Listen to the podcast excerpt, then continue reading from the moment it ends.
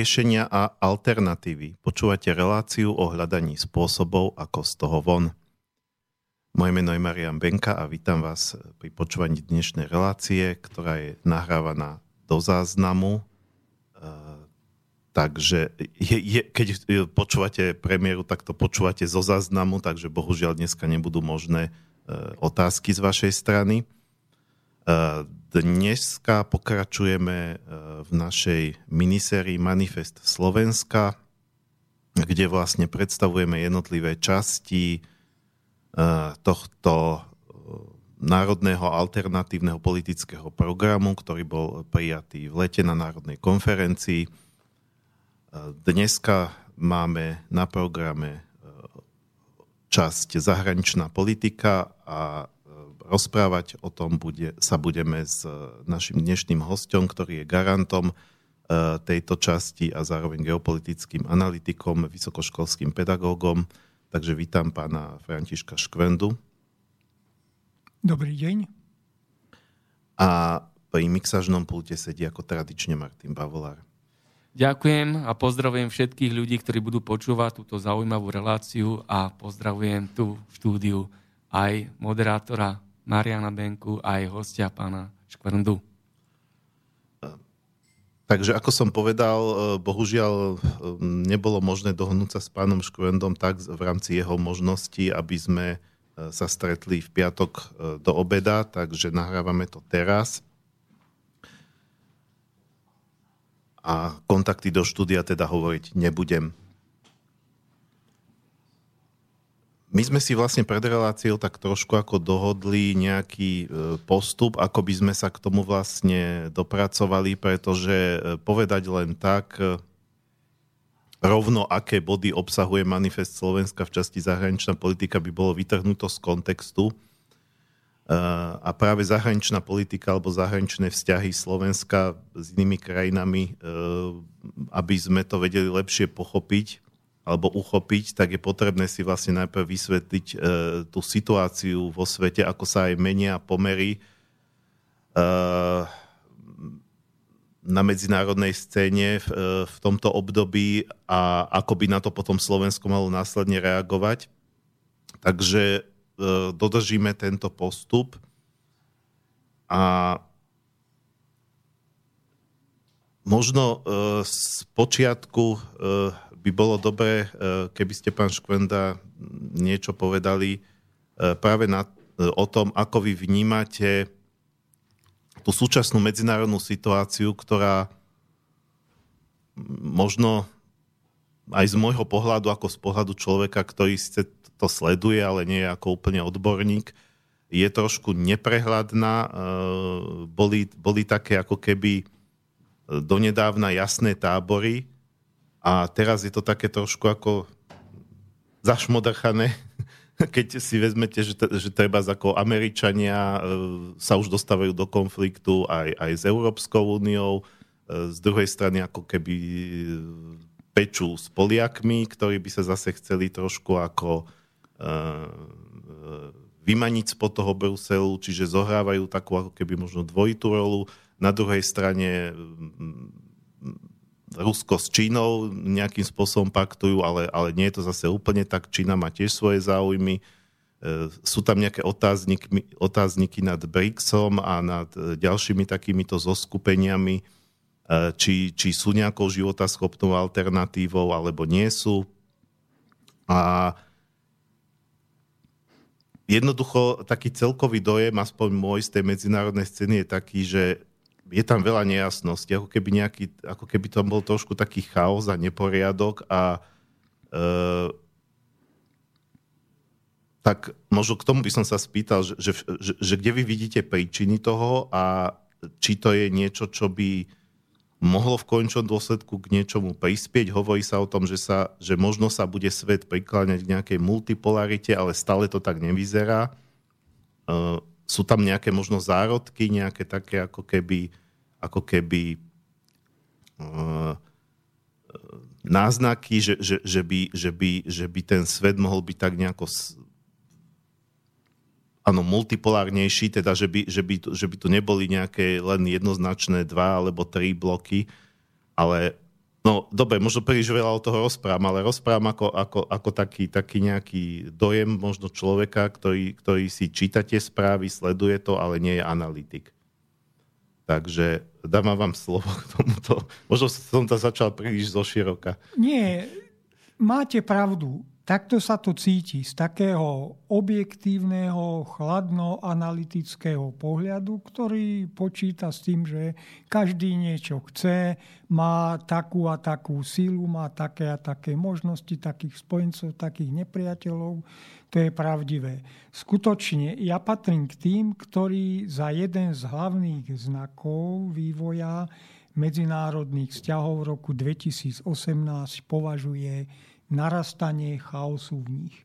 To vedie k tomu, že sa objavuje nepokoj, nestabilita, neistota, napätie, čo sa potom prejavuje v tom, že skutočne ani najfundovanejší odborníci nie sú dneska vám ochotní povedať 3 či 4 jasné scenáre, ako sa to bude vyvíjať. Tých scenárov je vždy viacero, ale ako si nie je zhoda na tom, aby som povedal dokonca ani na západe, no čínske pramene tak nepoznáme, ale ani v Rusku, že ako sa veci budú vyvíjať.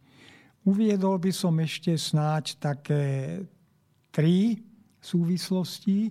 Vo svete dochádza k čoraz väčšej fragmentácii. Vy ste spomínali Európsku úniu, vidíme to na Európskej únii proste sa rozdieluje podľa rôznych kritérií, raz tak, raz tak, čo potom vedie k tomu, že sa prelínajú v tomto fragmentovanom svete rôznorodé procesy rozdielného charakteru a to prináša rast množstva paradoxov. Za také dva paradoxy, ku ktorým sa možno ešte dostaneme, je možné považovať to, čo robí USA po nástupe Donalda Trumpa. On niečo povie, niečo povie jeho minister zahraničných vecí, ktorý je už vymenený alebo ktorý je už ďalší na pozícii. Niečo povie minister obrany, to je čosi celkom iné, ako povedali títo dvaja. Pričom minister obrany je tiež v poradí čakajúcich na výmenu v tomto kabinete. Druhým takým paradoxným fenoménom je Brexit. No čo vlastne Angličania alebo Briti chcú? Však oni sami nevedia, čo tým Brexitom chceli dosiahnuť. Znervozňujú s tým Európsku úniu, kde sú tiež rôzne pohľady na to. Tak toto sú tie paradoxy, ktoré sa objavujú. Keby som to tak veľmi pateticky označil, tak už nič vo svete okrem zmeny nie je stále. Skutočne sa situácia mení tak rýchlo. Bolo to vidieť, teraz bolo také posledné väčšie stretnutie Summit G20, ktorý skončil veľmi rozpačito. A nič z toho, čo sa malo vyriešiť sa nevyriešilo. No a potom problémom je to, celku aby som tu tento prvý vstup nejako skončil, že v roku 2018 sa podľa mňa nič nezlepšilo. Skôr naopak sa niektoré veci zhoršili. Najviac problémov žiaľ prinášajú Spojené štáty.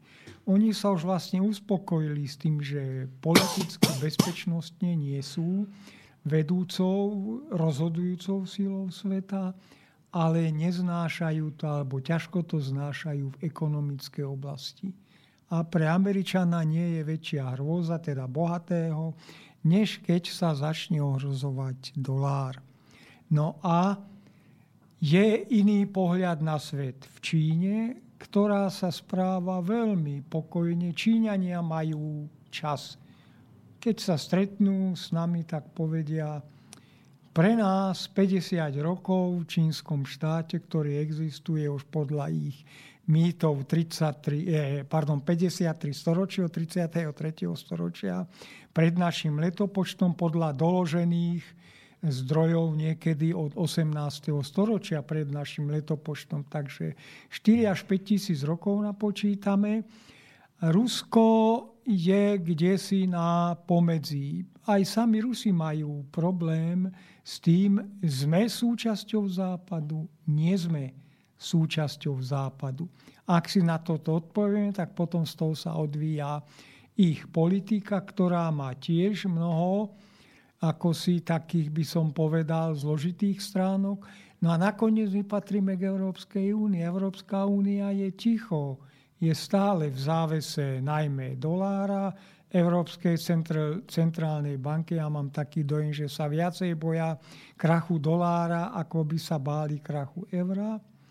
No a Európska únia tým, že sa príliš zahľaduje do, e, teda je zahladená do svojich problémov, sa diskriminuje a nevytvorí vlastný pohľad v tom, multipolárnom svete, ktorý sa evidentne utvára. Bude to dlhé, ťažké, protirečivé, ale mal by tam byť pohľad Európy, Európskej únie. Ešte samozrejme je tu e, v tom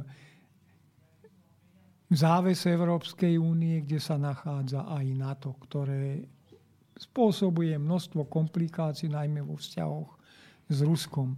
Takže toľko to by bol taký veľmi všeobecný pohľad.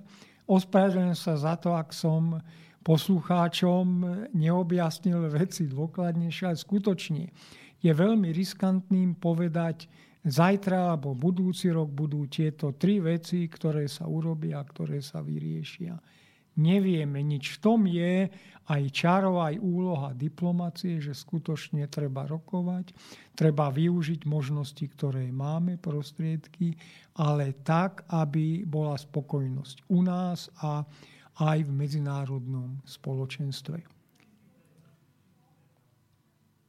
To, uh, áno, chápe, chápem, chápem, že uh, práve v období nejakého chaosu je ťažko niečo predpovedať. Uh, z druhej strany predpokladám, bo hovorí sa, že, že chaos je vlastne, môže byť predznamenaním alebo takým nejakým kotlom, z ktorého vznikne nejaké nové usporiadanie, nejaký nový poriadok. Nemusí to byť ten nechvalne známy nový svetový e, e poriadok, ale akýkoľvek iný poriadok.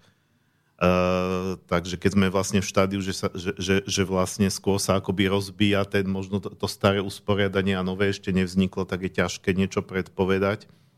Ale keď ste spomínali, že sú rôzne scenáre, dá sa povedať, že uh, pokiaľ toto ako sledujete rôzne zdroje rôznych analytikov, že, že, že sú nejaké, ja neviem, dve, tri, štyri alebo niekoľko takých zásadných predstav, že kam by to mohlo smerovať?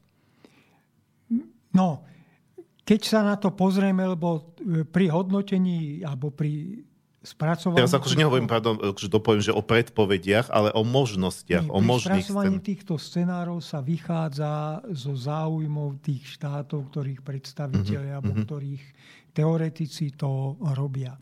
Takže povedal by som, že sú také dve základné línie. Prvá je snaha udržať túto západnú dominanciu nad svetom, ktorá v podstate funguje asi 600 rokov, odtedy ako sa objavila Amerika, ako začali veľké zemepisné objavy a Európa kolonizovala zvyšok sveta, keď to tak nepekne poviem. Druhá línia je taká nezápadná a tam a častejšie sa objavuje multipolarita. Tej multipolarite sú dneska jasné tri centrá moci.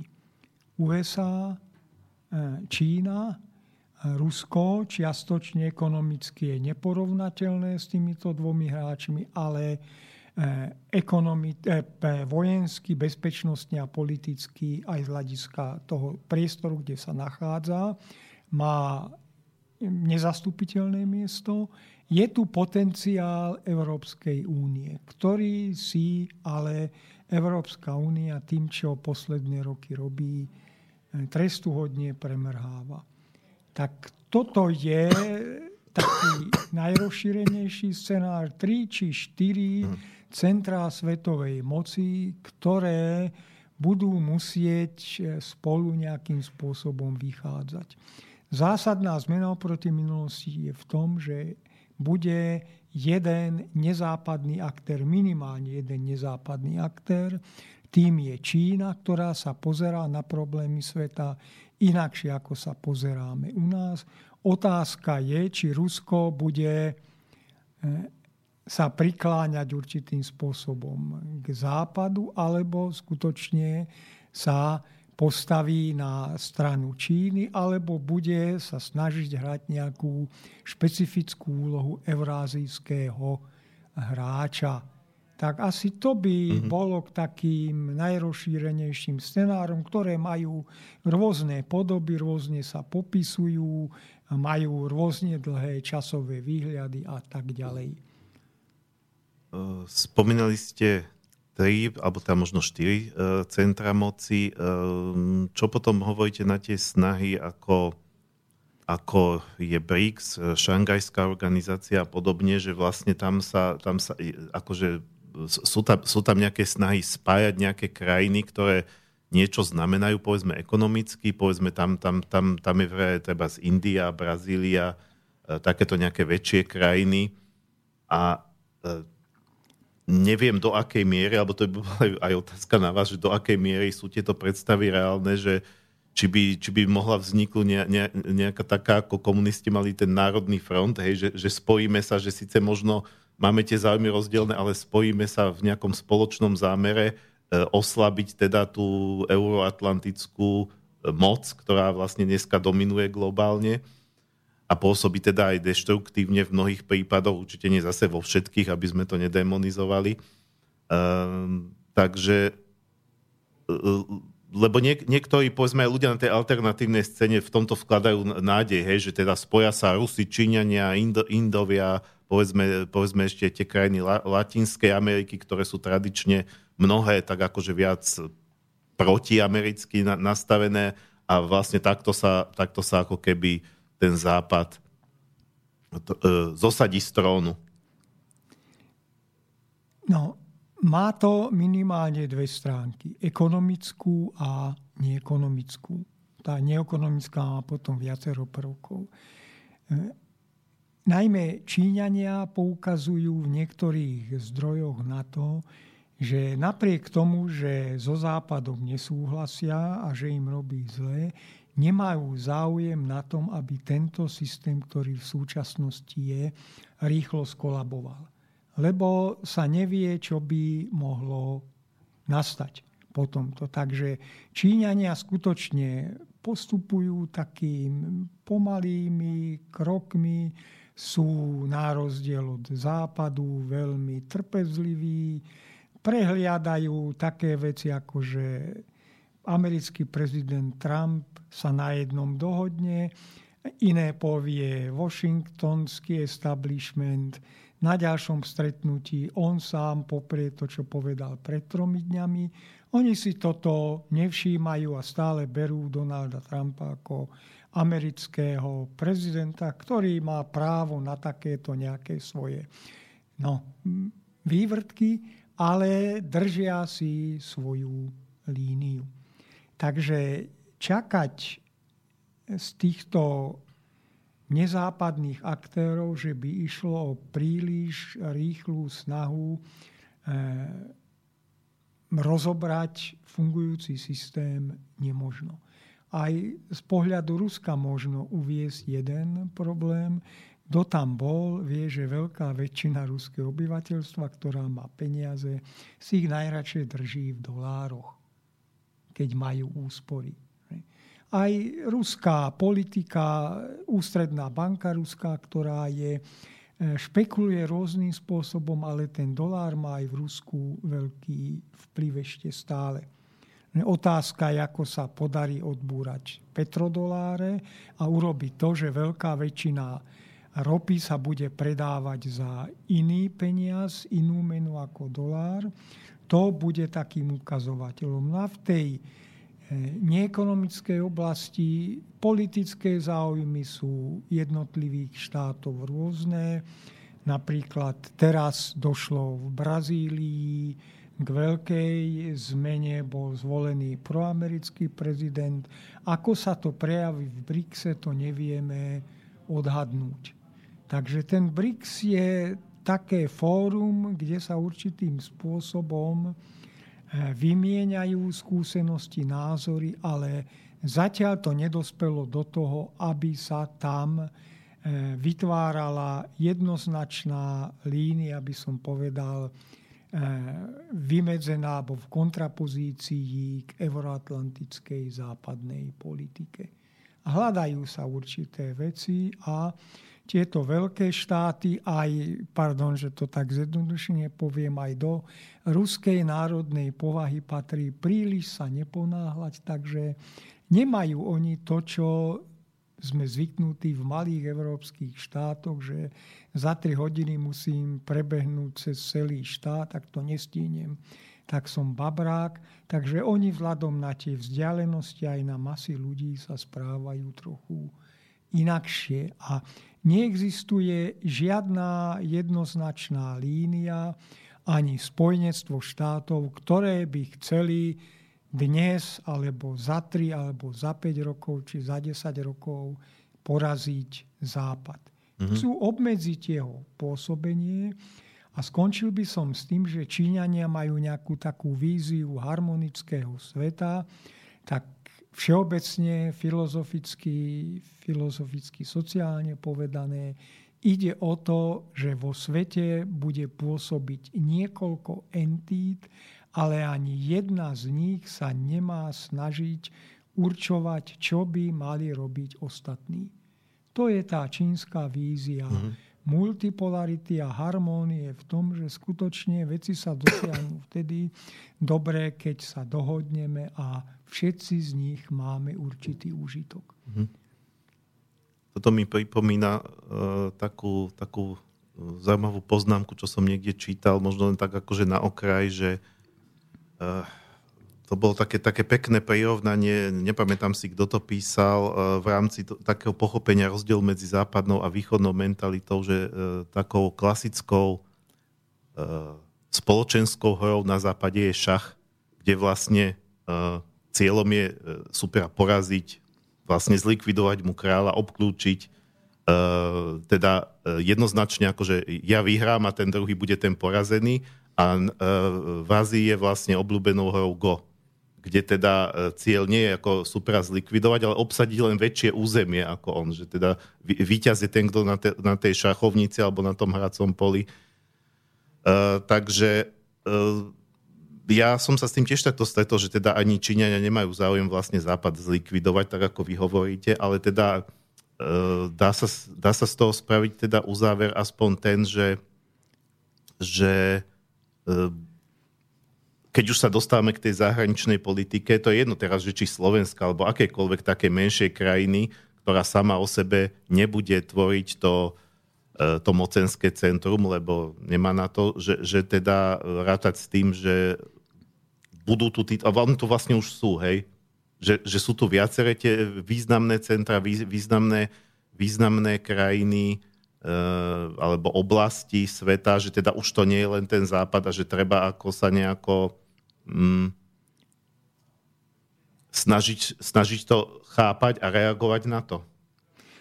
No, ja patrím k tým ľuďom, ktorí sú blízki k takémuto stanovisku, alebo teda majú k nemu blízko. Sú dva fatálne problémy. Prvým je, či je Západ ešte dneska skutočne euroatlantický. Či my v Európe potrebujeme americké hodnoty, American Way of Life a ďalšie veci, ktoré tu do nás usilovne vtlkajú. Dolár je stále záležitosť, ktorú my používame v bežnom živote a mnohí tiež ešte neveria euru a je tu ešte aj vplyv NATO v tomto euroatlantickom priestore ako toto vyriešiť? A druhá otázka je, čo s európskym kontinentom? Nie je možné predsa robiť to, čo sa začalo posledné roky, že Rusko sa ostrakizuje, vyháňa sa z Európy, odmieta sa s ním spolupracovať a podobne. Je to trochu mimo tej koncepcie, o ktorej som hovoril, tých štyroch veľkých hráčov, ale pokiaľ nedojde k nejakej koordinácii spolupráci medzi Ruskom a Európskou úniou, na európskom kontinente nebude stabilita, nebude rozvoj. Bude určitá asymetria, ktorá sa prejavuje aj dneska v tom, že sú staré a nové štáty Európskej únie, je dvojaká kvalita potravín, proti nej bojujeme a tak ďalej. Takže ani tu nie je možné jednoznačne odpovedať. To je tá zložitosť svetovej politiky, že skutočne Európa má veľmi špecifické postavenie a čo s ním urobíme, záleží na jednotlivých európskych štátoch, ale aj na tom, ako sa vieme v rámci Európskej únie zintegrovať a využiť ten potenciál, ktorý existuje. Aj keď sa s dnešnou podobou Európskej únie nedá súhlasiť, je tam množstvo deformácií neoliberálneho charakteru, ale ak by sa Európska únia rozpadla, tak by tu nastal ešte väčší chaos, z ktorého by európske štáty nič nevyťažili. No k tej Európskej únii by som sa ešte niečo spýtal, ale nechám si to po pesničke, nakoľko e, sa blížime k záveru prvej e, polhodiny. Ja práve, e, keď som sa, snažím sa vždy tie pesničky nejakým spôsobom, aj keď možno takým trošku symbolickým, napasovať na tú tému, a keď som vyberal do tejto relácie, tak nič e, iné ma nenapadlo, že tie pesničky sú štyri a vy ste práve spomínali tie možné štyri centra moci, takže budem púšťať presne jednu za Spojené štáty, jednu za Európsku úniu, jednu za Rusko a jednu za Čínu. A začíname teda, e, keďže e, tým našim veľkým bratom, ktorý, ktorý nás tu trápi, takže za, za Spojené štáty som vybral takú ako klasiku, aj keď teda nie sú tí známi, ale je to ako tá, je, to to klasické takéto blues, e, ktoré evokuje ešte ten divoký západ. Uh, spieva to uh, pán, ktorý sa volá Chris Rodriguez a doprevádza ho nejaká pani, ktorá si hovorí The Spoon Lady, alebo lyžičková dáma. A keď budete počuť taký výrazný rytmický zvuk, ona to robí klasickými polievkovými lyžicami. Takže to je vlastne taký ten závan toho amerického E, vnútrozemia, také tie konzervatívnejšie Ameriky, ktorú teda prezentuje aj ten Trump. A skladba sa volá Angels in Heaven, alebo Anieli v nebi. Takže pustíme si ju a potom budeme pokračovať.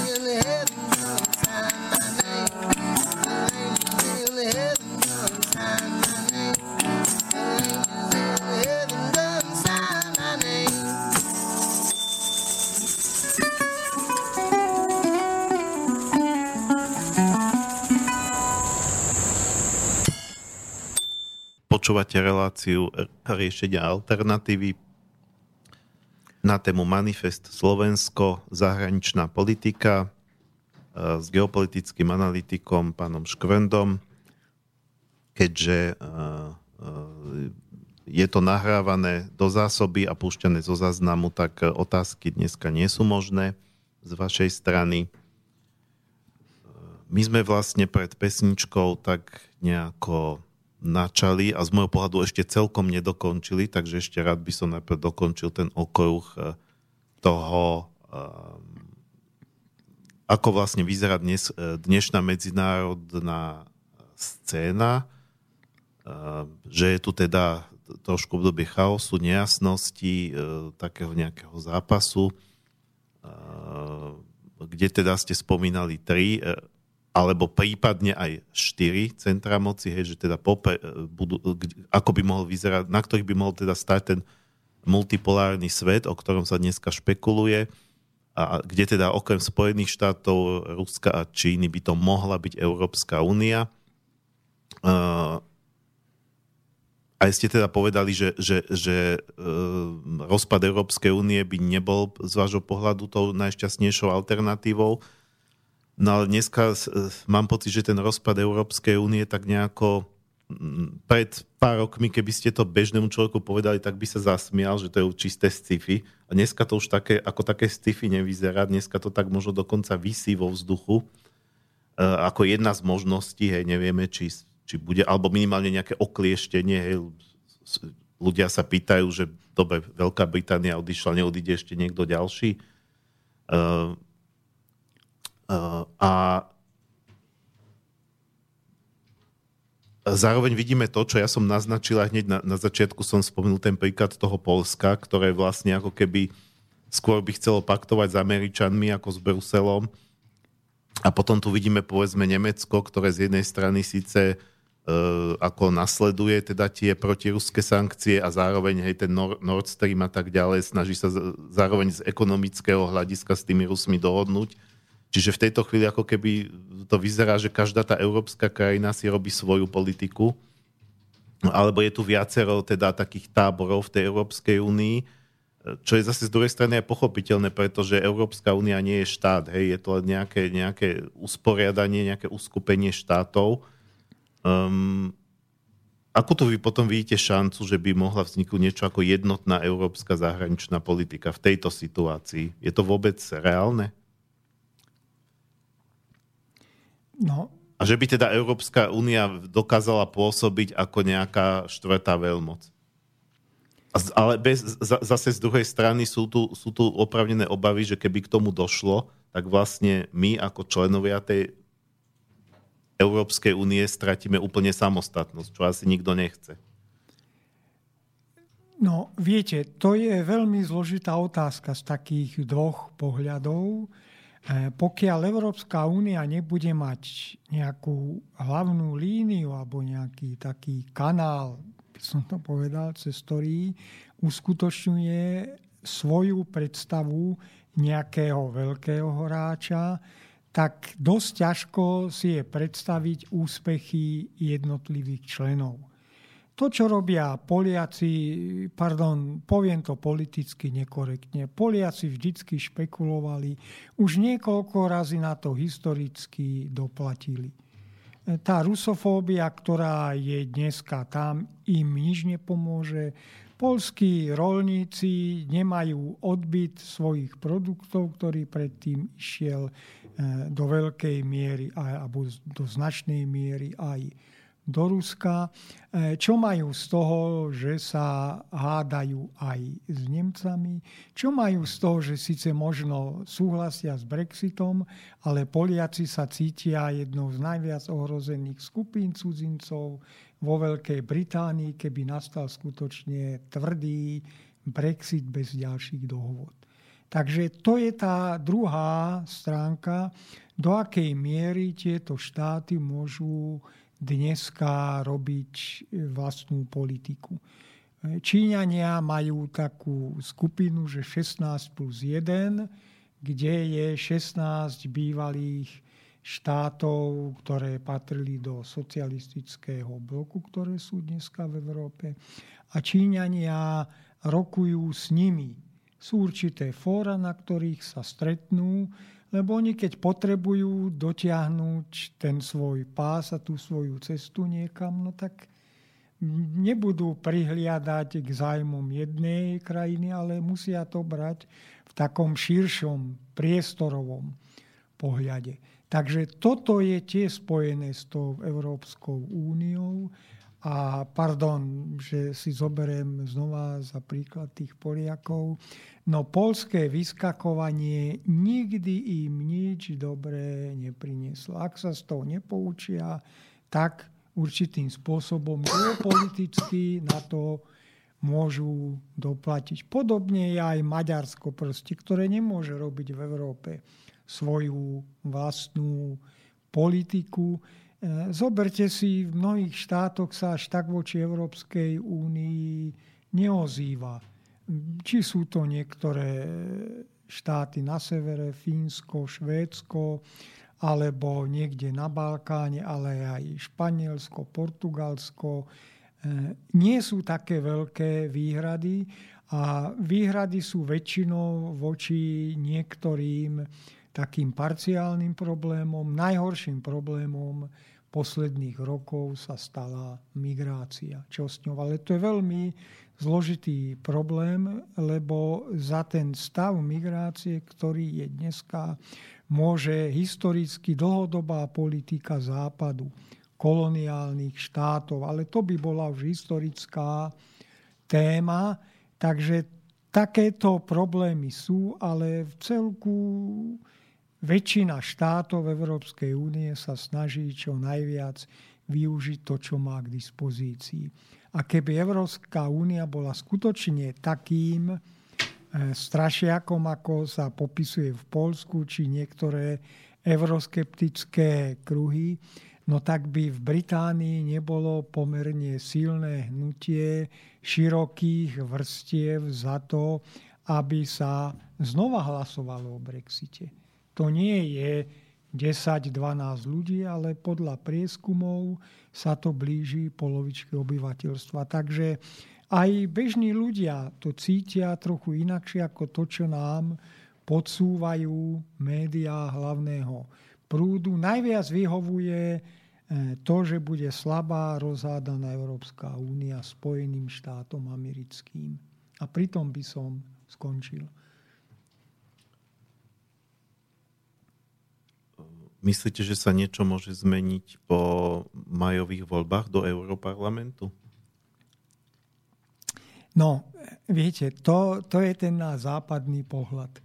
My si myslíme, že vo voľbách sa niečo zmení. Nemôže sa nič podstatného zmeniť. Môže nastať posun k horšiemu, predpokladá sa, viac scenárov hovorí, že to bude zložitejšie po týchto voľbách, ako to bolo pred nimi, ale uvidíme. Ale zásadná zmena musí prísť nejakým takým systémovým spôsobom, lebo ten Európsky parlament je zložitá záležitosť. Sú tam politické frakcie, v ktorých sa nemá zastávať národné stanovisko, ale stanovisko tej politickej frakcie. Teraz ako dosiahnuť to, aby sa podarilo viacej zvýrazniť tie požiadavky národných štátov, ktoré sú v mnohých ohľadoch oprávnené. Lebo e, z cestie Európskej, alebo Európska únia sa dostala na cestie vtedy, keď prebrala aj pod britským tlakom americkú koncepciu neoliberalizmu. E, pardon, že to poviem veľmi mrzko. Nebohý generál Charles de Gaulle vedel, prečo treba Veľkú Britániu držať mimo Európskej únie tá bola americkým trojským koňom. A teraz nevedia ani Američania, čo s tým, ani proamerické kruhy vo Veľkej Británii, ani proamerické kruhy v Európskej únii, čo s tým, keď tu nebudeme mať Veľkú Britániu. Nič vážne sa v Európskej únii vzhľadom na jej veľkosť nestane. Ale Hodnotia to analytici, médiá, mimovládne organizácie, ktoré dostávajú prostriedky z, jedny, z jedného veľmi známeho zdroja zlé a treba vidieť, že Brexit podľa nich je začiatkom konca Európskej únie. Nie, nie je to tak, ale ako to vyriešiť, ja patrím k tým, ktorí tvrdia, musí sa postupne odkloniť od tej neoliberálnej mm-hmm. globalistickej orientácii, viacej prihliadať k sociálnym problémom, viacej prihliadať k záujmom tých štátov, ktoré sú rozdielne. Ak už menšiny, tak nemali by to byť čeliaké také pofiderné, niekoľko percentné menšiny, ktoré sú umelo vytvárané, ale Mali, mali by to byť skutočne menšiny, ktoré majú výrazný sociálne-ekonomický charakter a ktoré treba nejakým spôsobom výraznejšie zapojiť do diania v rámci toho, že Európska únia bola ešte Európske spoločenstva boli postavené na silnej idei sociálneho štátu v Nemecku, vo Francúzsku i v niektorých ďalších štátov v minulosti. Čiže podľa vás, keby sa Európska únia vrátila k nejakým e, pôvodným hodnotám alebo k tomu, na čom bola pôvodne postavená, tak e, by bola šanca aj e, dosiahnuť nejakú zhodu smerom na vonok. Áno. Dá sa tak povedať. Dá sa to tak povedať, pričom samozrejme tie rokovania by boli zložité, lebo dneska sa ten neoliberálny globalizmus zažral, pardon, sa slovo do politických štruktúr, do politických strán a má množstvo šíriteľov povedané e, politicky nekorektne, užitočných idiotov, ktorí vás presvedčajú o tom, že jedine táto cesta neoliberálna je cestou, ktorá vedie k úspechu. Európska únia zhruba 30 rokov po druhej svetovej vojne žila, alebo teda, pardon, štáty západnej Európy, nie Európska únia, žili na silnej idei sociálneho štátu. Pričom treba dodať, že tá idea sociálneho štátu v západnej Európe bola vytvorená aj pod tlakom mhm. vtedajšieho socialistického tábora, kde sa skutočne množstvu ľudí zlepšila životná úroveň. Nedal sa dobehnúť západ ako ja patrím k tým, e, ktorí si to pred desiatkami rokov možno mysleli a robili sme v záujme toho, ale to, čo je dneska pre mnohých ľudí, je horšie to, čo bolo v minulosti. Dobre, e, poďme k tomu e, Slovensku a jeho zahraničnej politike. Um, ja, keď to dneska, dneska práve uh, No aby som to upresnil, my vlastne nahrávame túto reláciu ešte pred Marrakešskou schôdzkou, ale vysielané to bude až po nej, takže nevieme, e, kto tam nakoniec pôjde za Slovensko a či niekto.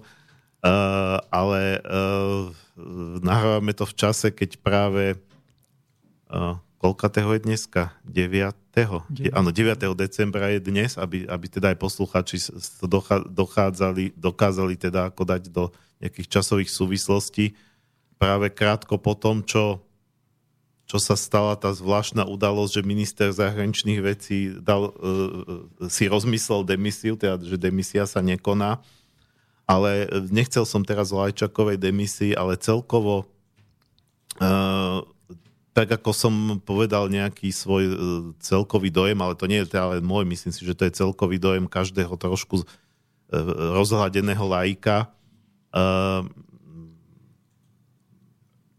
mám pocit, že, podob, že, že tak ako sme hovorili o medzinárodnej scéne, tak aj o slovenskej zahraničnej politike asi najvystežnejšie sa dá povedať, že ju charakterizuje nejaký chaos a nejednoznačnosť. Keď treba z jednej strany mm, Danko príde do Ruska a tam hovorí o nejakej slovanskej vzájomnosti, potom vlastne presadí zákon o antisemitizme, v Izraeli a hovorí o tom, že mali by sme ako veľmi ako dbať o záujmy Izraela. E, e, potom zase e, celá táto marakešská story, keď Lajčak hovorí jednu vec, Fico hovorí niečo úplne iné, ako predstavitelia tej, tej istej politickej garnitúry.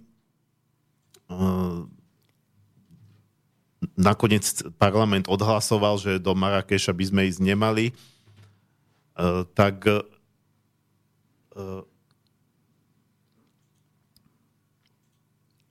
teraz akože eh, nejdem, neriešim teraz ešte, ešte, ešte to, že, že, že, že ako, ako konkrétne teda tá zahraničná politika vyzerá v rámci, v rámci tej svojej realizácie tých jednotlivých krokov, ale tiež človek má pocit, ako keby, ako keby pravá ruka nerob, nevedela, čo robí ľava. Takže to je, to je možno taká ako moja poznámka, nie že otázka, ale otázka je asi zbytočná k tomu, len že ako to teda vidíte vy a, a prečo sa to vlastne takto deje? No, vidíte, to, čo ste povedali, je značne pod vplyvom našich médií. Uh-huh. Diskuzie v našich médiách. Z hľadiska odborného ja sa považujem za analytika, teoretika, ktorý prednáša na vysokej škole. Takže nemám chuť reagovať na takéto všelijaké e, vývrtky alebo nejaké akcie, ktoré sa mm-hmm. objavujú a po troch, štyroch mesiacoch sa na ne zabudne. E, problém, alebo teda podstata zahraničnej politiky je spojená s ministerstvom zahraničných vecí a s vládou. Predseda parlamentu sa môže k zahraničnej politike vyjadrovať, ale to sa neberie za takú, na takú váhu, ako, je vlád, ako sú vládne kroky, ako, akými sú kroky diplomacie. Takže to je taký prvý moment. Ak sa pozrieme na zahraničnú politiku z tohto pohľadu, čo robí ministerstvo zahraničných vecí, no, tak ja si dovolím povedať, že patrí k veľmi lojálnym štátom Európskej únie, ktoré si ctia až preháňajú transatlantické väzby. Občas sa niečo z toho občas niečo z toho vybočí, ale toto je hlavná línia, ktorá sa objavuje. A mohli by sme to dokázať na množstve krokov, ktoré sa urobili. Je tu samozrejme špecifika vzťahov s Ukrajinou, ktorá je u nás, ktorá je našim susedným štátom, ale pozrite sa, čo robí prezident republiky vo vzťahu k Ukrajine a aká je oficiálna línia, ako sa vyjadruje. Nič proti Ukrajincom, ale predsa len je to režim, ktorý eh, vychvaluje Banderu, ktorý vychvaluje rôzne vojnové zločiny a ísť tam a považovať alebo označiť ho pomaly za najbližšieho priateľa Slovenska je trochu prehnané. Takže opäť u nás prezident nie je ústredná postava politického života. Náš systém je kancelársky, vládny. Takže toto sa objavuje buď na jednu alebo na druhú stranu. Tie rôzne výlety do Izraela, no ja nepoznám skoro ani jednu politickú stranu na Slovensku, ktorá by nepovažovala za potrebné poukázať na to, že oni si veľmi vážia Izrael, že chcú mať s ním dobré vzťahy. Čo im to pomôže medzi obyvateľstvom, na to odpovedať nebudem, neviem, ale toto je taká línia. Takže ja by som to videl skorej. Takže skutočne my sme veľmi dobre v tejto línii zapojení, priamo v nej zakopaní a občas sa objaví nejaké vybočenie, ale to nemení nič na hlavnom smerovaní.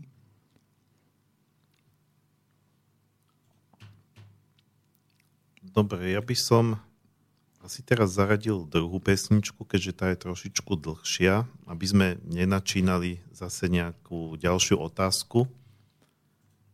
Necháme si ju po ňom, takže si dáme takú väčšiu prestávku. Skladba má 6 minút. Zobral som to teda e, od západu na východ, čiže tá prvá bola za Spojené štáty, tá druhá je za Európsku úniu, čo je samozrejme, neexistuje európska hudba, existuje hudba francúzska, anglická, nemecká, neviem aká. Tak to som zobral ako vzorku. Je to švedská skupina e, Garmarna, ktorá ale nespieva po švedsky, ale spieva, oni sú skôr tak, také tie staré až stredoveké balady a piesne spracované trošku modernejším štýlom. E, spieva v starogermanštine. E, skladba sa volá Hermanelik a je to vlastne také, také typické severské rozprávanie o aj keď už predpokladám, že z obdobia, keď už začínalo kresťanstvo, pretože je to vlastne o nejakom pánovi Manelikovi, ako nejakom miestnom šlachticovi, ktorého zvádza trolské dievča, E, zamaskované, nosí mu všelijaké dary a chce ho presvedčiť, aby si ju zobral za ženu, ale on vlastne odoláva ako týmto diabolským zvodom a hovorí, že si teda vezme poctivú kresťanskú ženu. Takže v tej piesni ako keby sa spájala taká tá stará tradícia ešte predkresťanská, pohanská a zároveň už za, začínajúceho kresťanstva, takže mi to pripadalo také, že celkom vhodné v rámci nejakej európskej tradície, aj keď tie tradície máme rôzne. A takže si ju pustíme a potom sa dostaneme do ďalšej časti našej relácie.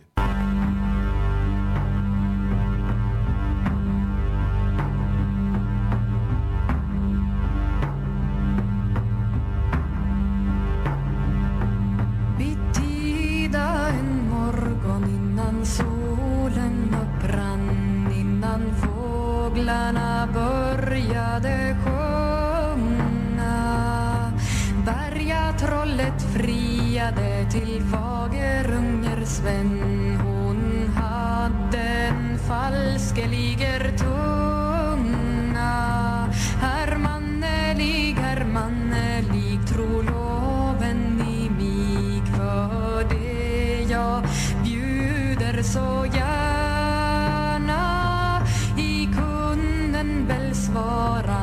lost your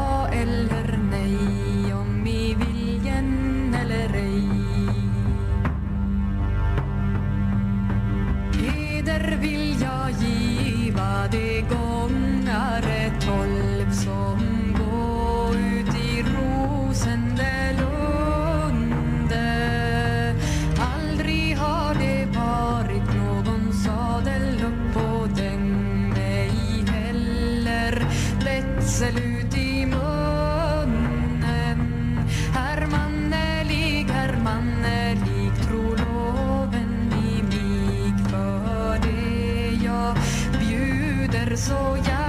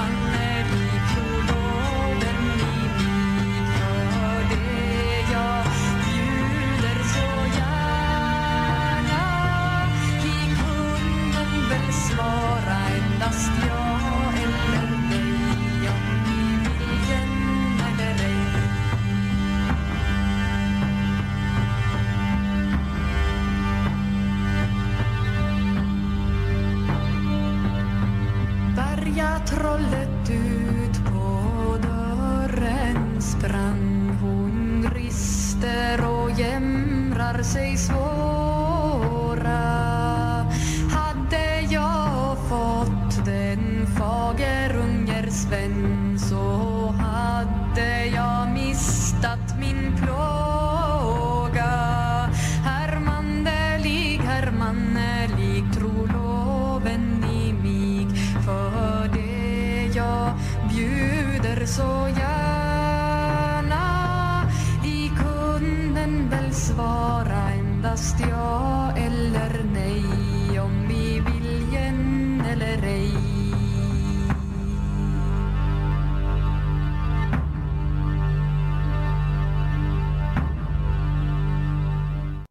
Počúvate reláciu riešenia a alternatívy. E, Dnes na tému Manifest Slovenska, zahraničná politika e, s pánom Škvendom, geopolitickým analytikom, e, s tým, že teda vysielame zo záznamu a nie je možné volať alebo posielať maily do štúdia. Pred pesničkou sme už načali akoby mm, slovenskú zahraničnú politiku. Ja som sa teda pýtal na, na pána Škoendu na také tie, na jeho názor, čo sa týka teraz takých tých nezrovnalostí, takých tých e, proste žabomyších vojen, teda ktoré, ktoré teraz prepukli v rámci Marrakeša. Vy ste teda povedali, že to vôbec nie je podstatné. Čo ste také podstatné povedali je, že, že teda slovenská zahraničná politika až na nejakých, ne, nejaké občasné excesy viac, viac menej uh, si drží stále tú euroatlantickú líniu, ale predtým ste vlastne hovorili, že že uh, práve ten vplyv Spojených štátov v Európe a v Európskej únii už slabne, veď vidíme to, aj teda s odchodom Veľkej Británie. Um, prečo toto slovenská zahraničná politika stále nereflektuje? Je to o tom, že, že, že to ignorujú, alebo, alebo sa, sa boja, vyčkávajú, že kým to nebude výraznejšie, tak ja viem, že nevidíte do hlav tých ľudí, ale ako máte zrejme na tom nejaký názor povedzme, tí Poliaci si vyskakujú, aj keď ste povedali, že, že nešťastným spôsobom a oni práve naopak ešte viac by chceli vlastne tú americkú prítomnosť, ale povedzme, máme tu Maďarsko, ktoré tiež si dovolí predsa len viac, čiže sú to aj malé krajiny, ktoré si možno, ja si myslím, že už, aj tá Česká republika si viacej dovolí, alebo jej predstavitelia ako u nás. No, ja by som tam videl také tri veci. Prvá je predsa len to, že Slovensko má relatívne krátku diplomatickú tradíciu. Slovenská diplomacia. Česi si privlastnili československú diplomáciu, pardon za e, veľmi zjednodušujúce hodnotenie. My sme si vytvárali samostatnú líniu. Takže to je to, že prečo Poliaci, Maďari, po prípade Česi môžu byť diplomaticky prefíkanejší. Druhým problémom je to, že tá slovenská politika podľa mňa má určité prvky vyčkávania. My nie sme ešte tak zvyknutí robiť všelijaké alternatívy alebo dokonca varianty postupu v nejakých situáciách. Takže e, dlhšie to trvá, pokiaľ sa na niektoré zmeny zareaguje. Na potretie ja by som povedal, že predsa aj celková tá spoločenská atmosféra na Slovensku je iná ako v Polsku, Čechách, Maďarsku, aj keď majú rovnaké črty. A že teda keď sa na tom takto dohodlo, je nejaký konsenzus, ktorý nikdy nebol všeobecne prijatý, tak voči nemu tie hlavné politické strany neútočia. to, čo robí napríklad dneska SNS, to je nevypočítateľné, alebo jej predstavitelia, proste, čo by chceli zmeniť, kam by sa chceli orientovať. E, pardon za zjednodušujúci príklad. E, rezort ministerstva obrany, ktorý patrí pod SNS, urobil niekoľko veľmi ústretových krokov vo vzťahu k nákupu amerických zbraní a tak by sa dalo pokračovať. Takže súhrn týchto troch vecí je v tom, že vlastne tá slovenská zahraničná politika je relatívne konzistentná. By som povedal tak od toho začiatku tohto storočia, keď potom zakrátko v roku 2004 sme boli prijatí do Európskej únie a do NATO, tu neboli nejaké výraznejšie prejavy nespokojnosti. Sú, ale nemajú nejakú takú širšiu platformu alebo nemajú také širšie, širšie, širšiu podporu politických strán. Môžeme hovoriť o určitých iných názoroch, ktoré sú napríklad v ľudovej strane naše Slovensko, ale tí nemajú priestor vstupovať do zahranično-politických aktivít. No, ešte pokiaľ bola komunistická strana v parlamente, alebo mala vážne, alebo teda mala možnosti dostať sa do neho, tak nejakým spôsobom o tomto hovorila, kritizovala niektoré prvky smerovania, ale ostatné politické strany eh, podľa mňa nepovažujú za rozhodujúci problém slovenskej politiky, zahraničnú politiku, ale to, čo sa im podarí získať na domácej politickej scéne. Možno taká kacierská otázka, či vôbec niečo ako zahraničná e, politika Slovenska existuje. E, taká naozaj suverénna, nezávislá. E, spomenul som si, že v rámci tejto série som tu mal aj pána Jureňu za poľnohospodárstvo. On teda ako veľmi kritizuje to, že my v rámci tých predstupových rokovaní do Európskej únie sme sa vlastne dobrovoľne vzdali bez, bez boja v rámci aj dotácií pre našich rolníkov, aj vlastne sme úplne otvorili trh, čiže e, povedzme aj od tých iných, e, na rozdiel tých iných krajín, aj toho býva, bývalého sovietského bloku, že sme sa tak skoro až ako keby pod, ako to povedať, podbízeli, čes, ne, ne, ne, nenapadme teraz slovenský ekvivalent, jednoducho, že... E, podkladali, podkladali sa. hej, podkladali sa, ďakujem, že, že sme vlastne um, boli takí, a, a že tá politika vlastne voči tomu zahraničiu, to, to isté sa týka aj teba z privatizácie Zorindovské, keď sa privatizovalo aj privatizovali aj také typy podnikov, ktoré napríklad na západe sú bežne v štátnych rukách, že sme vlastne boli, ako, ako sa hovorí, že pápežskejší ako pápež, alebo ešte, ešte, ešte prozápadnejší a viac e, liberálny ako, ako, ako, ako, ako vlastne tie, e, tie tradičné západoeurópske krajiny.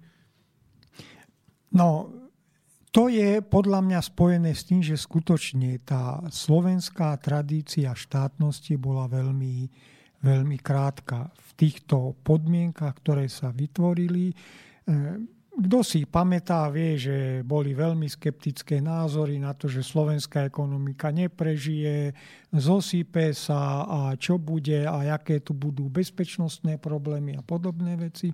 Nič sa z toho nestalo. E, nebolo to šťastie, ale bola to určitým spôsobom e, politika, ktorá mala nejaké predstavy, čo robiť, ako zaradiť Slovensko do tej veľkej rodiny, keď to pomiem znešenie, medzináro- štátov medzinárodného spoločenstva. No, len potom tu začali geopolitické tlaky.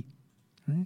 Aj taký malý štát je dobré, keď je pod nejakým dozorom. No a e, môžeme sa pozerať na to obdobie mečiarovskej politiky, viac či menej kritický, ale e, bola tu snaha aj zvonku túto líniu nejakým spôsobom zmeniť. Chytili sa toho niektoré politické strany, vieme, ktoré to boli, aby získali väčšiu podporu na západe alebo pre seba nejaké výhody, tak boli ochotní urobiť viac, než bolo skutočne štandardom napríklad Polsku alebo Maďarsku, ktoré sa hrdia svojimi dlhými tradíciami a samostatnosťou a podobne. No, takým paradoxom skutočne bolo to, že niektoré slovenské podniky boli sprivatizované tak, že väčšinový podiel v nich získali nemecké, či francúzske, či iné štátne podniky. No to je výsmech privatizácie, ale samozrejme, prečo by to Nemci, Francúzi alebo niektoré iné štáty odmietli? Rakúšania si určitým spôsobom hojili rany na jaslovských bohuniciach a ukazovali, že čo urobia a naša vláda vtedajšia v tom ustúpila. Takže takéto niečo tu skutočne bolo. Ale no, na obranu tých síl, ktoré to vtedy uskutočňovali ako analytik, musím povedať, že e, veľmi vyhnutia nebolo robiť to inakším spôsobom. Morálna otázka bola, či mali byť títo ľudia, ospravedlňujem sa za pojem, takými užitočnými idiotmi v prospech západu, ako sa veľká časť z nich stala. Po rokoch sa to potom prejavuje v tom, že mnohé rezorty fungujú veľmi zle, najmä polnohospodárstvo na to doplačilo, ale vidie to aj na školstve, na zdravotníctve a ďalších oblastiach, ktoré tu Západ veľmi šikovne využil na to, aby sa v tomto priestore etabloval. A ešte jedna z posledných e, vecí, vstup Slovenska do NATO. Začalo sa to forsírovať v tom čase, keď Američania a NATO bombardovali Jugosláviu. Na Slovensku bol menší počet ľudí za vstup do NATO ako E, boli jeho podporovatelia. No tak čo robila vtedajšia slovenská vláda? Vyhlásili veľký program za niekoľko 100 miliónov korún vtedajších, ktorý pracoval na tom, aby sa zmenila verejná mienka. E, taký príklad deformácie. Zrušíme vojenskú základnú službu. No potešili sa tomu vtedy branci, ktorí mali nastúpiť. Potešili sa mamičky, že synáčik nebude musieť ísť na vojenskú základnú službu. Dneska 15-20 eh, rokov zhruba od týchto procesov vidíme, že sa ozýva, ozývajú hlasy, no predsa by bolo dobré, keby aspoň časť mladých mužov mala nejakú vojenskú prípravu. Nie sme schopní zabezpečiť obranu a bezpečnosť, to, čo potrebujú bežní ľudia, tým systémom, ktorý tu vytvorilo NATO a podobne. Takže bolo viac takýchto vecí, ktoré vyplývali z neznalosti situácie, z nemožnosti predvídať to, čo sa stane a dnešné politické garnitúry, už veľká časť tých politikov, čo to prijímali, je mimo aktívnej politiky, na to určitým spôsobom dopláca. Naším problémom je to, že skutočne títo politici nevedia nájsť nejakú takú výraznejšiu líniu, ktorej by sa presadzovali slovenské národné záujmy. No a toto vieme pekne nadviazať práve už e, na ten manifest.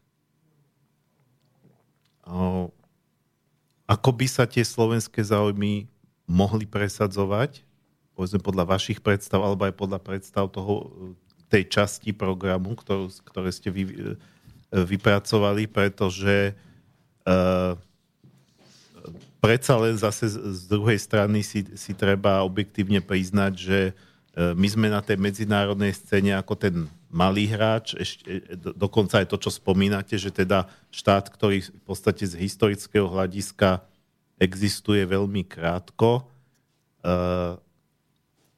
takže vlastne, aké sú naše možnosti, ako také re, reálne alebo realistické, pretože zase treba na druhú stranu povedať, že, že dobre sú, sú, sú, sú, sú aj medzi povedzme našimi priaznivcami um, ľudia, ktorí majú také radikálne názory, že odiďme z NATO, odiďme z Európskej únie a postavme si našu vlastnú politiku. Toto asi predpokladám, že takto, takto radikálne, keby sme to chceli riešiť, tak eh, si skôr poškodíme, ako, ako niečo reálne vlastne vyriešime. Áno, súhlasím s tým. Je to však veľmi zložitá otázka, lebo mnoho ľudí je frustrovaných z toho, aké výsledky im prináša súčasná slovenská politika. Či z hľadiska medzinárodného kontextu, ale najmä sociálno-ekonomického, po prípade bezpečnostného dopadu niektorých opatrení. Začal by som tak zoširšia, že treba vidieť, že Slovensko je malý štát a Eh, mali by sme rešpektovať, alebo teda vychádzať z takých štyroch pohľadov, štyroch východisk. Prvým je ten, že zahraničná politika, jej jadrom je diplomacia. A diplomacia je vždycky vyjednávanie, sú rokovania, kde musím vedieť hájiť svoje záujmy, ale musím vedieť rešpektovať aj toho druhého. No, naša situácia v tomto nie je, nie je jednoduchá. Druhým momentom je to, že hoci aj malý štát zahraničnú politiku musí mať napojenú na určité ekonomické zázemie, na určitú ekonomickú silu. Ak si zoberieme neoliberálne učebnice, eh, ekonomické či politické, štát sa v podstate nemá do ničoho miešať. Ako potom vidieť ekonomickú diplomáciu, ako potom vidieť rôzne podnikateľské misie, ktoré pracujú v prospech dneska už súkromných firiem je tu určitá diskrepancia v tomto pohľade. Tretím momentom je to, že mali by sme venovať zvýšenú pozornosť svojej bezpečnosti. Našťastie sa nachádzame v priestore Strednej Európy, ktorý je v dnešnom svete jedným z najstabilnejších, najpokojnejších regiónov aj napriek rôznym obavám z migrácie tento priestor nezasiahla. Migrácia, hlavný prúd ide niekde inde. E, tento priestor nebol zasiahnutý terorizmom, takže tieto dve, najhoršie je, že tu bašuje organizovaný zločin, ale ten je rozšírený po celom európskom kontinente, po celej Európskej únii. No, to je jeden pohľad. Druhý pohľad je, ako sa zapájať do rôznych aktivít pri riešení kríz a konfliktov, s ktorými nemáme nič spoločné. Ja, ak sa stretnem s predstaviteľmi štátnej moci, narážam na vážne problémy, keď sa ich opýtam, čo my robíme v Afganistane. Na čo sme tam? tí vojaci, pardon za zjednodušenie, sú schovaní vnútri na základni. To nemá žiaden zmysel výcviku pre nich. Môžeme tam vycvičiť e, zo pár špecialistov, ja neviem, na nejaké e, záškodnícke činnosti, ale podobne, ale to našej armáde, našej obrane, teda na, našim ozbrojeným silám nič nepomôže. Takže na čo sa takýmto spôsobom tam angažovať? Pozrite si eh, politickú scénu. Všetci tvrdia vrátane smeru, áno, v Afganistane musíme byť, budeme tam, lebo je to naša povinnosť. No, takže v tomto smere, áno, možno to niekto chápe ako povinnosť, ale zmysel a význam tohto pre Slovensko, eh, tohto pre Slovensko nie je žiadny. Takže to je taká širšia otázka, čo urobiť s našou bezpečnosťou. Čo nás ohrozuje viacej? Terorizmus alebo živelné pohromy, na ktoré dneska ozbrojené síly žiaľ nie sú pripravené zareagovať, lebo necvičia, sú v kasárniach, v minulosti, keď boli rôzne presuny techniky, dôstojníci poznali región, ktorom slúžil, vedeli, čo majú robiť v prípade povodne alebo iných vecí. Dneska no, nemám nič proti súčasným dôstojníkom, ale pochybujem o tom, že by vedeli rýchlo a e, profesionálne zareagovať na takéto situácie. Takže to je ten širší problém bezpečnosti. A štvrtá vec, ktorej by sme sa mali držať, je medzinárodné právo. Len problém je v tom, že dneska je medzinárodné právo v troskách. Takže vieme asi, čo by sa malo robiť, ako len problém je, z čoho začať a aké kroky pri tom urobiť. Pričom by som povedal tak, že významnejšie alebo potrebnejšie načrtnutie určitej línie, ktorá zodpovedá tej situácii vo svete a potom sa dajú riešiť konkrétne problémy. Keď sa opýtame, alebo rôzne prieskumy verejnej mienky, keď sa, alebo podobné aktivity, No na Slovensku sa málo ľudí bojí terorizmu, sa málo ľudí bojí vypuknutia svetovej vojny. Sú takí, ktorí túto hrozbu pociťujú, ale viacej sa boja nezamestnanosti, biedy, úpadku a ďalších sociálne-ekonomických faktorov rastu násilia, ktoré sa u nás objavuje, či všeobecne medzi ľuďmi, alebo aj z hľadiska zložitých vzťahov s určitým etnikom, ktoré tu máme a podobne. Dobre, teraz ste už za, zašli tak akože hodne zo široka aj k bezpečnosti armáde. To sme vlastne mali tiež reláciu Manifest Slovenská bezpečnosť. Um, ale keby sme teda išli k tej podstate, že v čom, v čom by sa uh, podľa vás mala tá uh, zahraničná politika Slovenska zmeniť, tak uh, ako, sa, ako sa to dá teda proste povedať pár vetami? V čom by, v čom by sa mal zmeniť v rámci, v rámci teda um, tých možností, ktoré máme ako malá krajina? Uh, bolo by treba zhodné, um, alebo, alebo je to vôbec predstaviteľné a realistické E, mať tú predstavu, ktor- s, ktorou, sa tiež my často stretávame aj povedzme v zemaveku, že e, Slovensko by malo byť, alebo mohlo byť nejakým mostom medzi východom a západom, ale sme pritom začlenení do tých západných štruktúr, tak potom niekto si môže povedať, že aký most? No, s tým mostom to je zložité. Po tom, čo sa stalo na Ukrajine za posledných 5 rokov tá idea mostu v týchto podmienkach nefunguje, lebo e, nikto nevie, či Ukrajina skončí na západe, alebo skončí niekde, tam, kde bola aj v minulosti. Takže to je jedna z veľkých záhad a to je práve problém, aký most medzi východom a západom my môžeme tvoriť. Aj z hľadiska rôznych produktovodov, ktoré idú cez naše územie, sa situácia dramaticky zhoršila v súvislosti s tým vývojom na Ukrajine. No, e, ja by som dal také štyri všeobecné odpovede a potom by sa prešlo ku konkrétnejším mm-hmm. veciam. Prvá je skutočne to, že by sme sa mali snažiť e, posilňovať medzinárodné právo. Reakciou na také kroky, ktoré nie sú v súlade s medzinárodným právom. Nemusíme súhlasiť s tým, čo robí Ruská federácia, ale na druhej strane sa treba výraznejšie ozvať aj proti tomu, ak sú určité aktivity, ktoré nie sú v súlade eh, s medzinárodným právom zo strany Západu.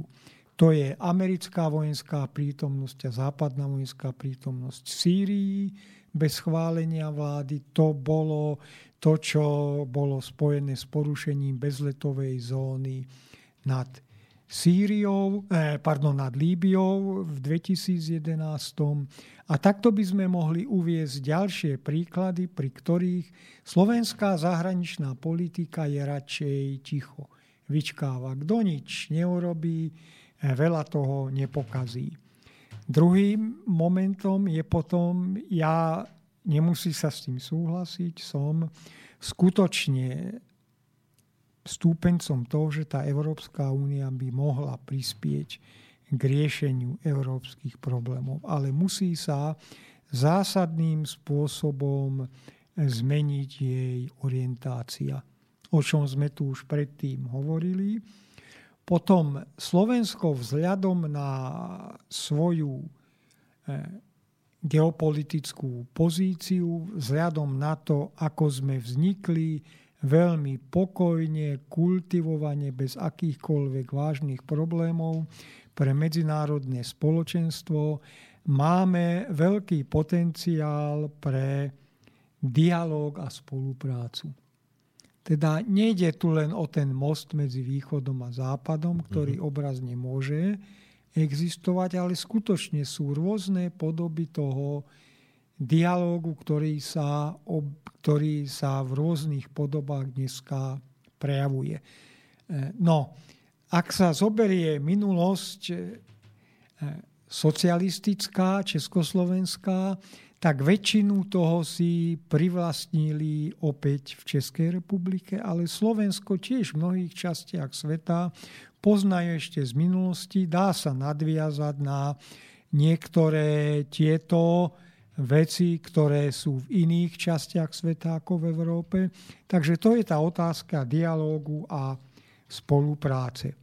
No a treťou takou vecou je skutočne vidieť to, že svet, ktorý sa utvára, bude multipolárny, bude v ňom viacej centier moci a my by sme sa nemali príliš uzavierať úzkostlivo, eh, pracovať len na malom priestore, to dneska ešte euroatlantizmu, ale dostať sa do určitých multilaterálnych eh, vzťahov, do rôznych medzinárodných organizácií, kde viaceré malé štáty výrazne môžu pôsobiť. Čo neznamená, že by sme robili niečo, čo je mm. proti Európskej únii. Tam je stále určitý priestor pre manévrovanie. Otázka je, ako to dokážeme využiť. No a tieto tri momenty vlastne potom prispievajú k tomu, mm. že Slovensko vlastne nebude mať nejakých otvorených protivníkov, budú nás brať ako malého, ale v celku sympatického hráča medzinárodných vzťahov a to je do určitej miery aj záruka našej bezpečnosti. Aj keď to je mimo témy čistej zahraničnej politiky, je nezmyslom strašiť Ruskom ako bezpečnostnou hrozbou. Proste mm. to zbytočne zavádza celú zahraničnú politiku na cestie a mm, ja si myslím, že aj väčšina nášho obyvateľstva to takto nepociťuje a tí, čo to tvrdia, sú v zajatí manipulovaných, eh, v zajatí manipulovanými médiami. Tak asi toľko to Dobre. už takým konkrétnejším veciam. No a potom je možné ešte hovoriť o určitých hej. konkrétnych krokoch, ktoré by sa mohli uskutočniť v tomto rámci. Jasné, to by sme si nechali na záverečnú časť. Eh, Spomínali ste akurát to e, Rusko, alebo teda takú tú umelo živenú rusofóbiu.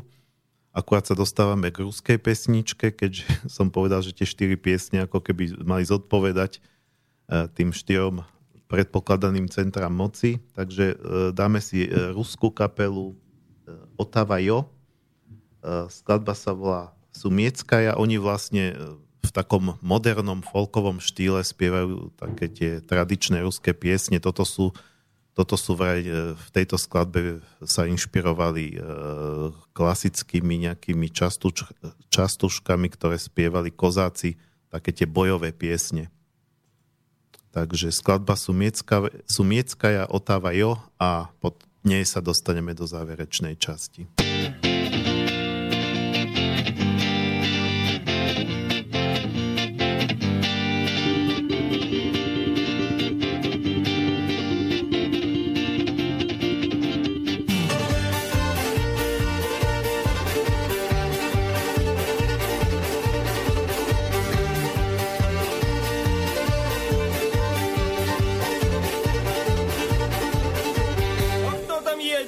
там едет? Кто там едет, посмотри, на хромой-то, на кобыле, это наши сковори. Сковори, народ потешный, едут с ярмарки домой. Кто раздетый, кто разутый, кто с разбитой головой.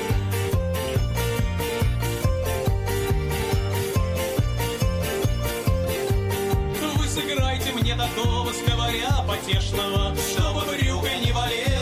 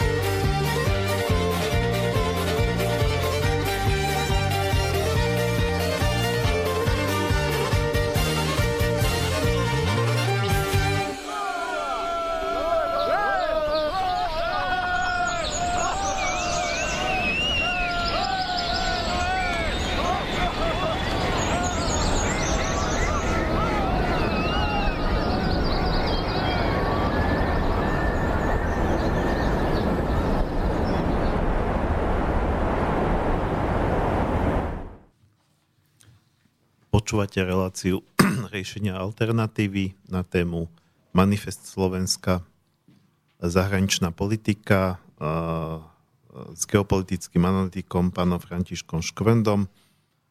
Sme v záverečnej časti relácie, takže bol by som rád, keby sme využili ten zostávajúci čas na to, aby sme tak nejako detailnejšie a konkrétnejšie predstavili práve túto časť e, manifestu, e, ktorá sa týka zahraničnej politiky. V podstate bolo by zbytočné rozprávať sa o tom dve hodiny, keďže toto je program, ktorý, ktorý nedáva hotové návody, ale je to v podstate len akoby politický program, ktorý dáva nejaké také, ako to povedať, proste východiska, také za, za, za, základné tézy, na ktorých by potom sa tie jednotlivé rezorty mohli ďalej rozvíjať, ale v prípade, že by tento politický program niekedy bol naplnený, tak určite by to chcel ešte ďalšie odborné diskusie, aby sa, aby sa teda uh, dohodli už nejaké konkrétne kroky Takže on, on nedá, ten, ten program nie je v podstate že vyslovene manuál. E, takže keby sme mohli k tomu prekročiť a keby ste mohli povedať také tie e, základné body práve tejto časti manifestu, ktorú, ktorú ste vlastne vy vypracovávali. Ja sa to pokúsim zhrnúť do desiatich bodov. Problém je ten, že tá zahraničná politika sa v mnohých ohľadoch prelína aj s bezpečnostnou politikou. To, čo je mimo nášho územia. Len taká poznámka, moja generácia si pamätá bezpečnosť ako vnútornú záležitosť, verejnú bezpečnosť, štátnu bezpečnosť a ďalšie orgány. V USA na západe zhruba od polovičky 50 rokov sa hovorilo o bezpečnosti ako o tej časti zahraničnej politiky, kde vojakov usmerňujú diplomati.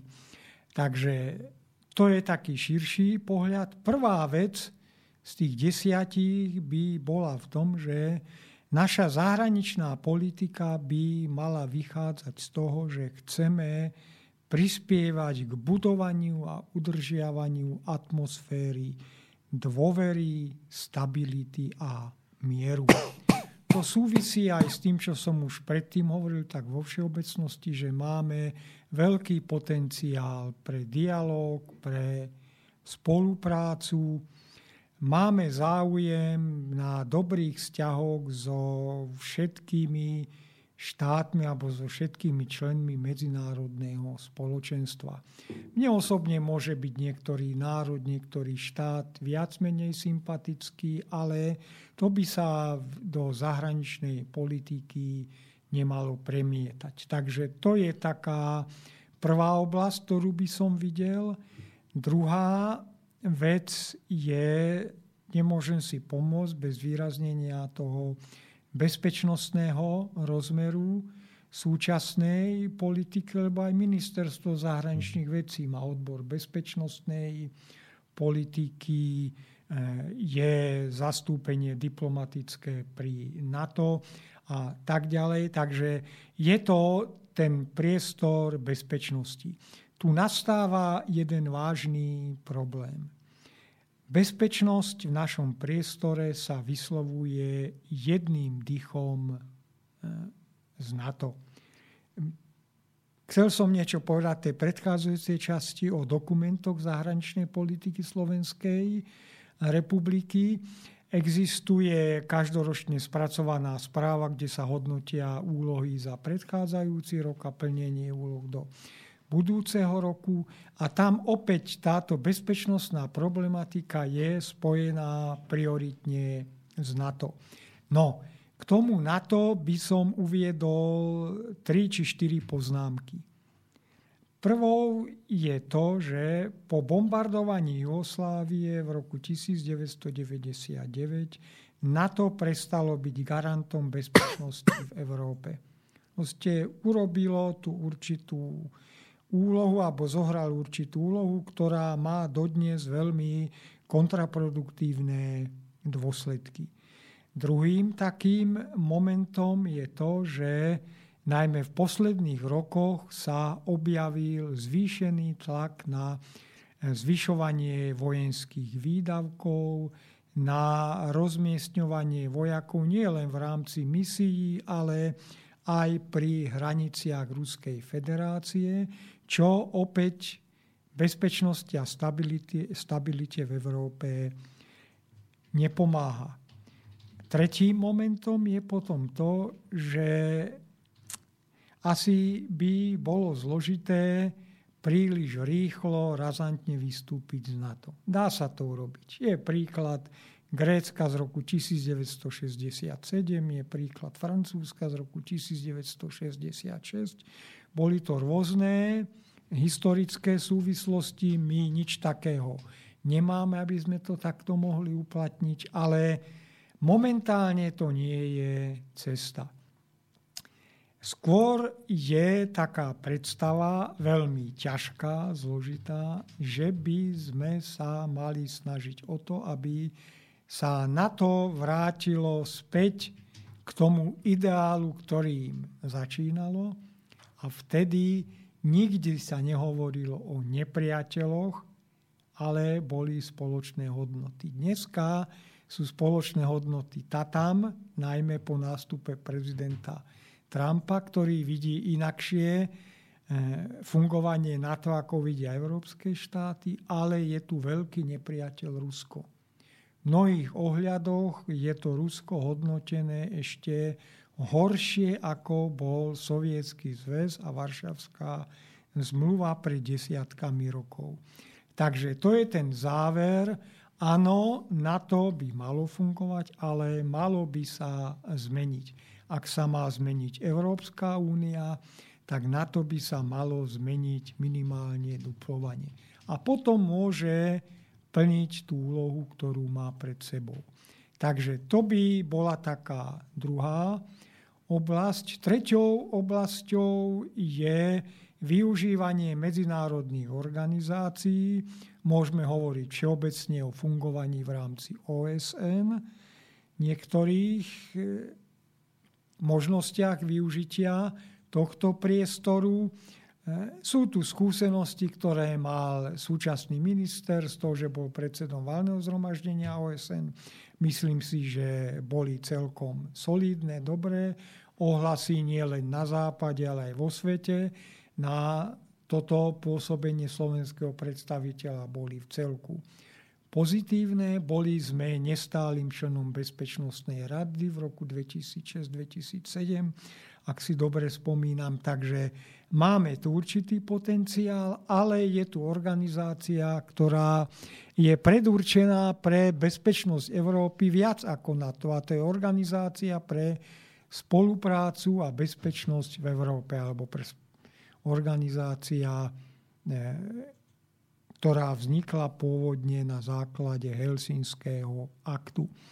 Takže táto organizácia bola v dôsledku NATO a rozpínania NATO zatlačená do pozadia, ale má dneska, ak sa nemýlim, 57 členov, lebo jej členmi sú všetky bývalé štáty, ktoré vznikli na území Sovietskeho zväzu, Juhoslávie, aj Československo sa rozdelilo, takže z tých pôvodných 35 signatárov je dneska 57.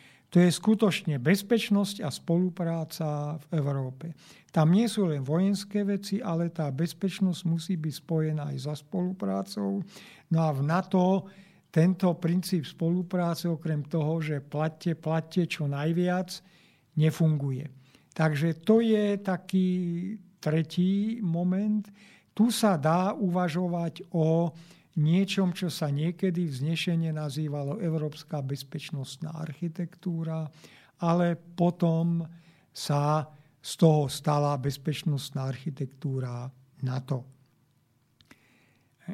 Tretia vec ešte opäť súvisí s bezpečnosťou je rastúci význam nevojenskej bezpečnosti. A v tejto oblasti nevojenskej bezpečnosti nám už NATO vôbec nepomôže. OBSE tiež tie problémy nedokáže riešiť, takže je to nejaká taká nová dimenzia zahraničnej politiky. Týka sa najmä environmentálnej bezpečnosti, energetickej bezpečnosti, potravinovej bezpečnosti a ďalších vecí, s ktorými sa potýkame v každodennom živote a ktoré skutočne ohrozujú podľa mňa náš život, život každodenný bežných ľudí o mnoho viacej než nejaké predstavy o terorizme alebo nejakých ďalších záležitostiach. Takže to by bol taký širší pohľad, štyri veci, ktoré by, ktoré, o ktorých sme diskutovali v súvislosti e, s tou konferenciou a s obsahom toho vystúpenia. Ešte by som k tomu doplnil to, že by sme mali najmä v súvislosti s tou nevojenskou bezpečnosťou viacej pracovať so stredoeurópskym priestorom. Uh-huh.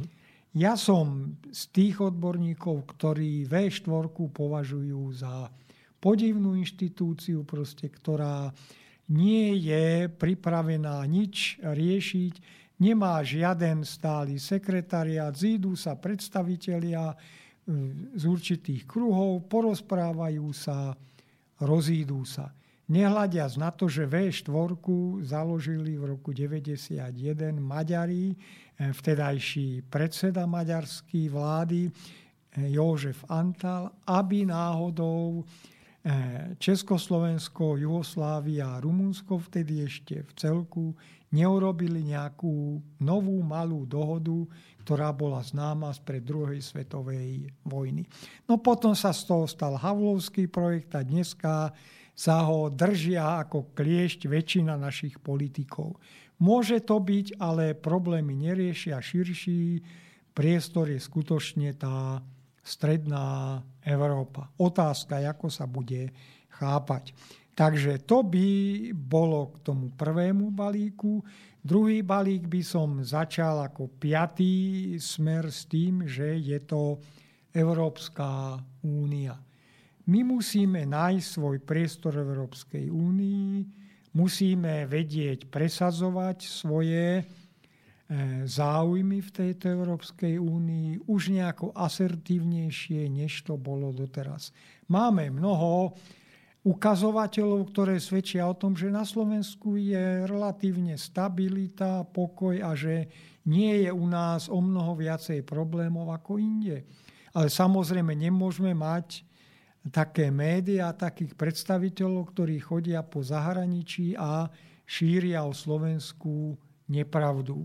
Nejakí predstavitelia slušných ľudí a už som spomínal hlavu nášho štátu, radšej ho nechám na pokoji, ktorí skutočne neprispievajú k tomu, že by pomáhali šíriť dobrý obraz Slovenska, ale sú tak ako manželka chodí po susedoch a stiažuje sa, môj muž veľa pije a bije ma a podobné veci. A nič také u nás nie je. Takže to je tá Európska únia. Potenciál má, otázka je, ako sa to bude vyvíjať. E, siedmu, pardon, šiestú takú vec, ktorá je s tým spojená, je Európsky parlament.